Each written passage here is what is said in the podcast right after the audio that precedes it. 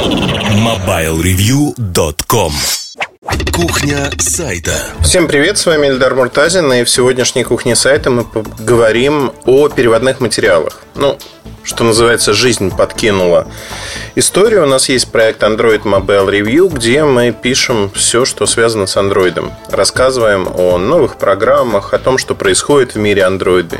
Говорим про устройства, про их выбор. Если вы там не были, зайдите, посмотрите. Ну, достаточно интересно. Тем более, что это организовано в виде а, блога. А, я не отвечаю за этот проект. За этот проект, ну как, отвечаю, конечно же, все, что выходит. Но оперативное управление, скажем там, а, какие публикации туда идут, что надо написать, о чем написать, в каком направлении развиваться, вплоть до того, что какие кнопочки делать. За все это я не отвечаю, конечно же, хотя этот проект входит, безусловно, в зону моей ответственности как главного редактора ресурса. Но этим разделом заведует у нас Артем Лутфулин, который, это очень смешно, изначально был поклонником Windows Mobile, когда пришел в команду, и мы его и брали на Windows Mobile. Затем он переключился на Android самостоятельно. Ему нравится, что называется. И у нас возникла такая история, которая, мне кажется, будет не безинтересна для многих редакторов, для многих людей в качестве понимания того, нужны переводные материалы или не нужны. Очень давно на Mobile Review был такой формат, я даже не помню, как он назывался. А, мы писали рецензии на обзоры и на статьи других ресурсов. Как это выглядело? Это выглядело очень просто. Сережа Кузьмин собирал самые интересные за неделю и описывал, что стоит посмотреть на других ресурсах. Не только русскоязычных, но и западных. Это был такой дайджест, солянка а, самых-самых интересных статей, обзоров на кучу ресурсов. То есть в одном месте вы могли посмотреть этакий дайджест и уже потом пойти и почитать. Заглохло по разным причинам, но не по причине отсутствия популярности. Просто, наверное, одной из самых таких ключевых а, точек, почему мы перестали это делать, стало то, что ругань в комментариях, к которой мы в принципе привыкли, она перешла на какой-то принципиально иной уровень в этих э, материалах. То есть в какой-то момент надо было решать либо отключать комментарии вообще, либо все-таки отказываться от этого формата статей. Мы отказались от формата, потому что на тот момент, именно в тот момент, у нас происходило много внутренних а, реорганизационных штук, и то давление, которое оказывали, именно комментариями, оно было совершенно излишним. Я не думаю, что мы вернемся к этому формату по многим причинам. Сейчас расскажу, почему, наверное. Будут другие вещи, и эти вещи, наверное, стоит, ну, на них стоит остановиться в отдельных материалах. Сейчас же поговорим о том, как дешево наполнить качественными материалами свой сайт, свой ресурс. И самый очевидный способ которого не гнушаются множество людей, множество редакций, но чем не занимаемся, например, мы, хотя искушение периодически возникает, это, безусловно, переводные статьи. Что такое переводная статья? Какой-то ресурс в мире, как правило, на английском языке, пишет большой подробный материал о какой-то теме. Материал очень подробный, на него ушло там 100, 200, 300 человек часов. Дальше приходите вы все в белом и переводите этот материал. Дальше публикуете у себя, иногда с разрешения автора, с разрешения редакции, иногда без такового. Переведя материал, вы и опубликовав его, вы начинаете, в общем-то, стричь купоны. Люди восхищаются тем, насколько классный материал, комментируют его, обсуждают, хотя оригинальное происхождение материала вы даже не скрываете, да, вы говорите о том, что этот материал переведен и взят оттуда-то. Ну, пример, наверное, того, что в личном блоге делает Алекс Пацай. Он часто переводит те статьи, которые ему нравятся, и публикует их у себя. То есть, таким образом он наполняет свой блог. Плохо это или хорошо? Наверное, для отдельно взятого человека это неплохо. Для ресурса это скорее неприменимая практика по многим причинам. Расскажу мою позицию, да, не как Советский Союз, который пытался создать все внутри себя, не зависеть от внешнего мира, э, обвинить и упрекнуть Mobile Review в том, что мы закрыты к внешнему миру, никогда не ставим ссылки на другие ресурсы или делаем что-то подобное. Об этом я рассказывал много раз. Нельзя. Нельзя по одной простой причине. Мы уважаем чужой труд. Если мы находим ту или иную информацию, мы ставим на нее ссылки, мы ссылаемся в своих материалах на другие ресурсы, совершенно открыто, смело говорим, вот ребята там-то раскопали такую интересную штуку. Но одно дело, когда вы ссылаетесь на ту или иную информацию, знаете, это как кусочки мозаики, которые появляются про продукты, про индустрию. И совсем другое дело, когда вы полностью берете материал и переводите его. Мне кажется, здесь есть принципиальное различие и это действительно дело в какой-то мере принципа. Вот у вас есть редакция, которая состоит из неглупых людей. Они читают разные ресурсы и говорят, о, классно, я нашел совершенно шикарную статью, которая наверняка понравится нашим читателям. У меня нет сомнений действительно, что такая статья понравится. Больше того, у меня нет сомнений, что ее будут читать и комментировать. У меня возникает только один вопрос – а почему у нас нет чего-то подобного? Конечно, глупо, когда э, ты просишь человека переписать чью-то статью, чтобы она была уникальной в кавычках вашей.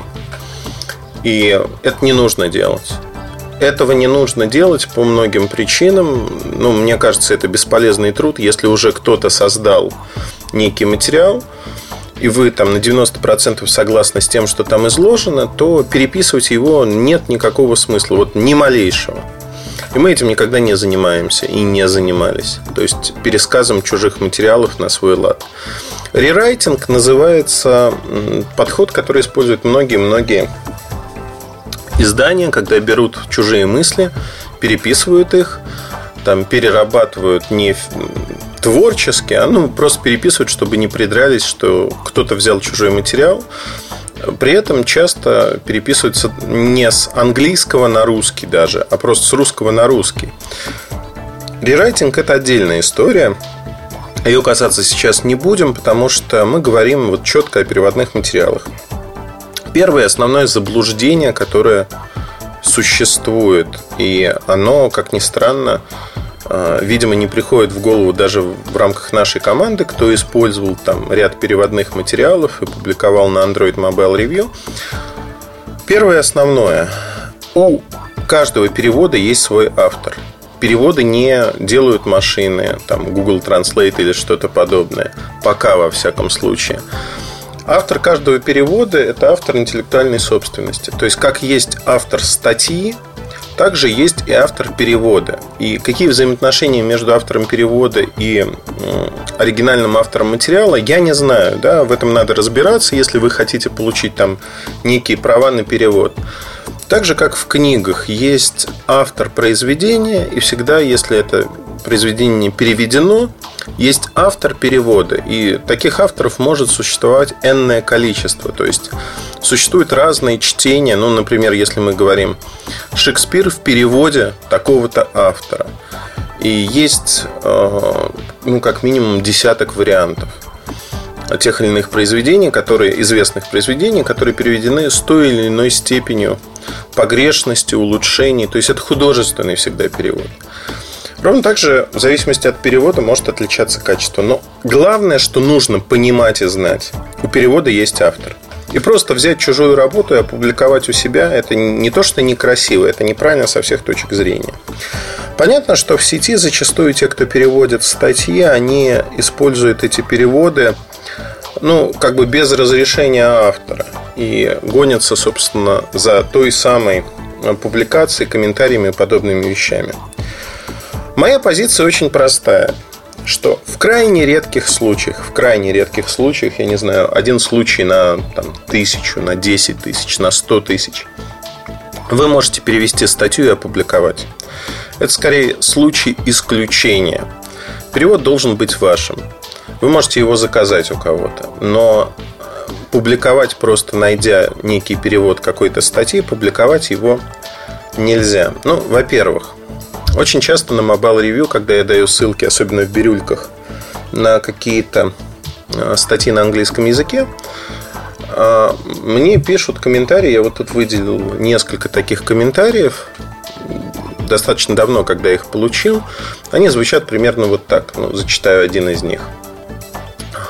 Это не уважение к аудитории, это не уважение к нам, как к вашим читателям, потому что каждый уважающий себя ресурс переводит английские статьи, а не просто дает короткое описание на русском и ссылку на английский текст. Ну и там дальше идут эмоции на эту тему, что как так можно вообще. Мой ответ тогда был очень простым. Э, как так можно в современном мире не знать английский язык и даже не пытаться выучить его?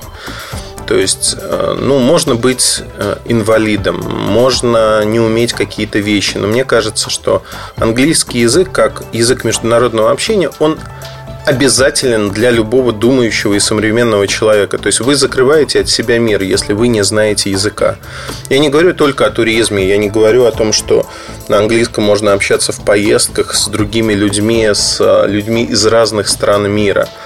Но вы закрываете от себя огромный пласт культуры, который очень важен для любого современного человека. То есть не знать английского языка и гордиться этим, мне кажется, ну, ну это возможно только в достаточно отсталых племенах, наверное, даже не знаю, как сказать. И вот это отрицание очень часто, когда люди говорят, вот я не буду учить английский язык, я не хочу знать этот язык, там агрессоры, империалисты, американские на нем говорят, это неправильно.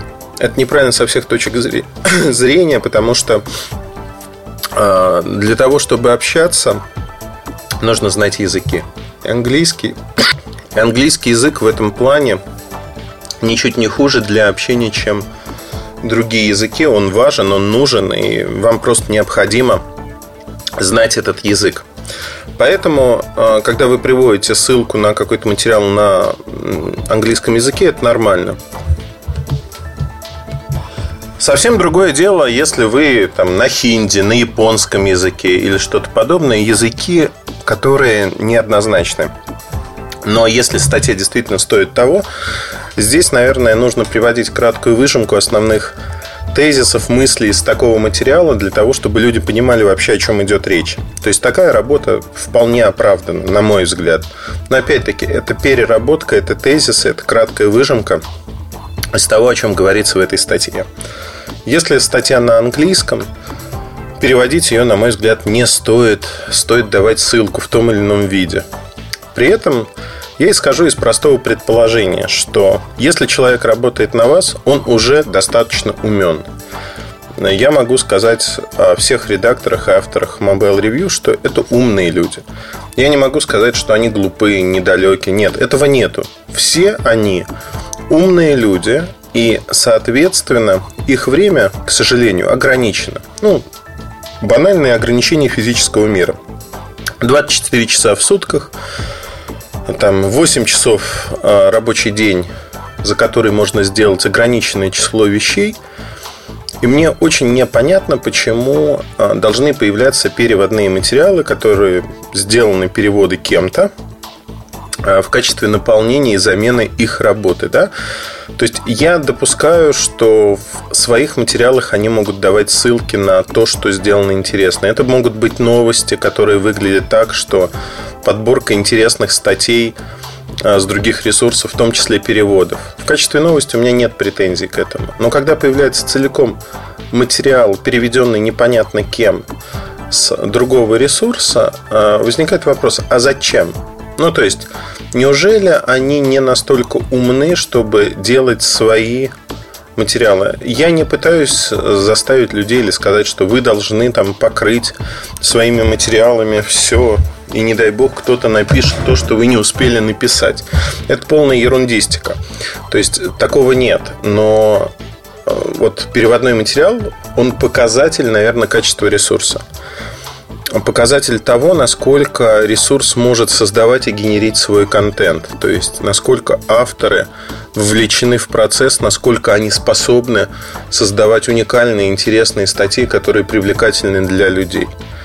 Э, безусловно, чужие статьи всегда интересны по тому, по подходу, по информации, иногда по тем или иным приемам литературным в том числе, которые использует автор. Их надо изучать, надо смотреть, надо ориентироваться на то, что делают люди. Но говорить о том, что сами переводные статьи могут составить костяк того, что вы делаете, и это правильно нельзя. А, вообще это своего рода наркотик. Наркотик, который приводит к очень плохим последствиям. Объясню как. Сначала все начинается с малого. То есть появляется некое количество материалов переводных интересных, которые автор начинает размещать на ресурсе. Потом их количество незаметно растет. В какой-то момент, а ведь очень легко, да, вы прочитали материал где-то, скопировали, Ctrl-C, Ctrl-V, опубликовали у себя. Классная статья, которая появилась из ниоткуда. Это развращает. Это в прямом смысле развращает, потому что классный контент, который не стоит вам де-факто ни копейки, не стоит никаких усилий, это развращение а, журналиста в прямом смысле этого слова. Итогом становится, что контент в какой-то момент а, превращается, ну, вы выбираете не очень классные вещи. Тут трудно соблюсти некий паритет, потому что вы понимаете, что а, пользуясь чужим контентом, чужими переводами, которые зачастую тоже не очень классными бывают, вы получаете некую аудиторию получаете ее быстро, гарантированно. И здесь э, ситуация выглядит, в общем-то, однозначно. Это путь в никуда. Я хочу сказать о том, что, в принципе, есть даже бизнес-модель, когда некоторые сайты берут на вооружение только переводы. Они честно говорят, мы переводим самое интересное, что находим там, в англоязычном интернете, например, по какой-то тематике. И такой подход как бизнес-модель, почему нет? Он вполне применим, но еще раз хочу оговориться. Он применим в отдельных случаях. И если ваш ресурс построен вокруг переводов, почему нет? Можно даже придумать раздел с переводами. Такое тоже возможно, но это большая работа, надо договариваться с авторами, надо переводить статьи те или иные. И это, на мой взгляд, а, тоже большой, значимый и тяжелый труд. Тут контент не достается, что называется, на халявку и бесплатно. Это контент, за который вы будете платить временем, качеством переводов, договоренностями с а, теми или иными изданиями. Это абсолютно не идеальная ситуация, как я ее себе представляю. Это ситуация, которая действительно работает именно так на всех западных рынках – том числе она должна работать также в России. Последнее, о чем хотел бы сказать э, с точки зрения переводов, аудитория для таких вещей, она не очень большая. Не очень большая, потому что люди все-таки любят некий оригинальный контент, при этом четко делится э, аудитория читателей тех, кто читает первый источник. Таких немного всегда и тех, кто не знает язык и не читает или ленится читать первоисточник, и там удобнее читать на русском, например. Таких людей тоже достаточно много. И говорить о них, что там ну, вот люди ленятся, не читают, ну, нельзя, наверное. Поэтому переводы будут всегда в том или ином виде востребованы. Но это дурной тон, когда вы их публикуете, особенно в большом количестве, нередко, а делаете это постоянно. На мой взгляд, это также показатель, о чем я уже сказал, это показатель качества ресурса. Если ресурс качественный, то он практически не публикует переводы. Если ресурс вот скатывается в дешево, сердито, быстро и, в общем-то, интересно, то переводы будут появляться. Будут появляться в достаточно большом количестве. И это неправильно. Потому что, знаете как, это некий внутренний изъян, который может быть на первом этапе не скажется, но он скажется в последующем. Поэтому желательно от переводов уходить. Можно их обыгрывать, можно их обсуждать с читателями, говорить про тезисы, которые выдвинул автор той или иной статьи. Но публиковать просто чужой перевод, ну, ну это практически невозможно, так же, как невозможно жить чужой жизнью. Вы не можете прожить жизнь другого человека. Э, это нереально вы не можете представить, что другой человек там что-то делает так или иначе, потому что ну, вы просто не знаете, как это быть в чужой шкуре. Вы не можете отвечать за автора, не зная, что у него в голове и что он имел в виду. Вы этого не можете сделать, потому что вы можете предполагать ту или иную трактовку того, что он имел в виду. Вот дадите 100 людям прочитать текст. Я вас уверяю, что многие не поймут любой текст, да, состоящий из трех абзацев. А люди сегодня, зачастую читая сложно сочиненные предложения, уже к середине предложения забывают, о чем идет речь. А тут нужно переведенный текст понять, осознать и выделить ключевые моменты. Тексты достаточно большие бывают. Это невозможно. Поэтому не берите на себя роль, когда вы пытаетесь трактовать и отвечать за другого человека, другие тексты. Это неправильно. Со всех точек зрения. Статьи должны быть оригинальными вашими. Это ваши мысли, это то, как вы живете. Не живите чужой жизнью, живите своей. Вот на этой бравурной ноте позвольте эту кухню сайта завершить. До новых встреч. Удачи вам и очень хорошего настроения. Привет, пока. С вами был Ильдар Муртазин. MobileReview.com Жизнь в движении.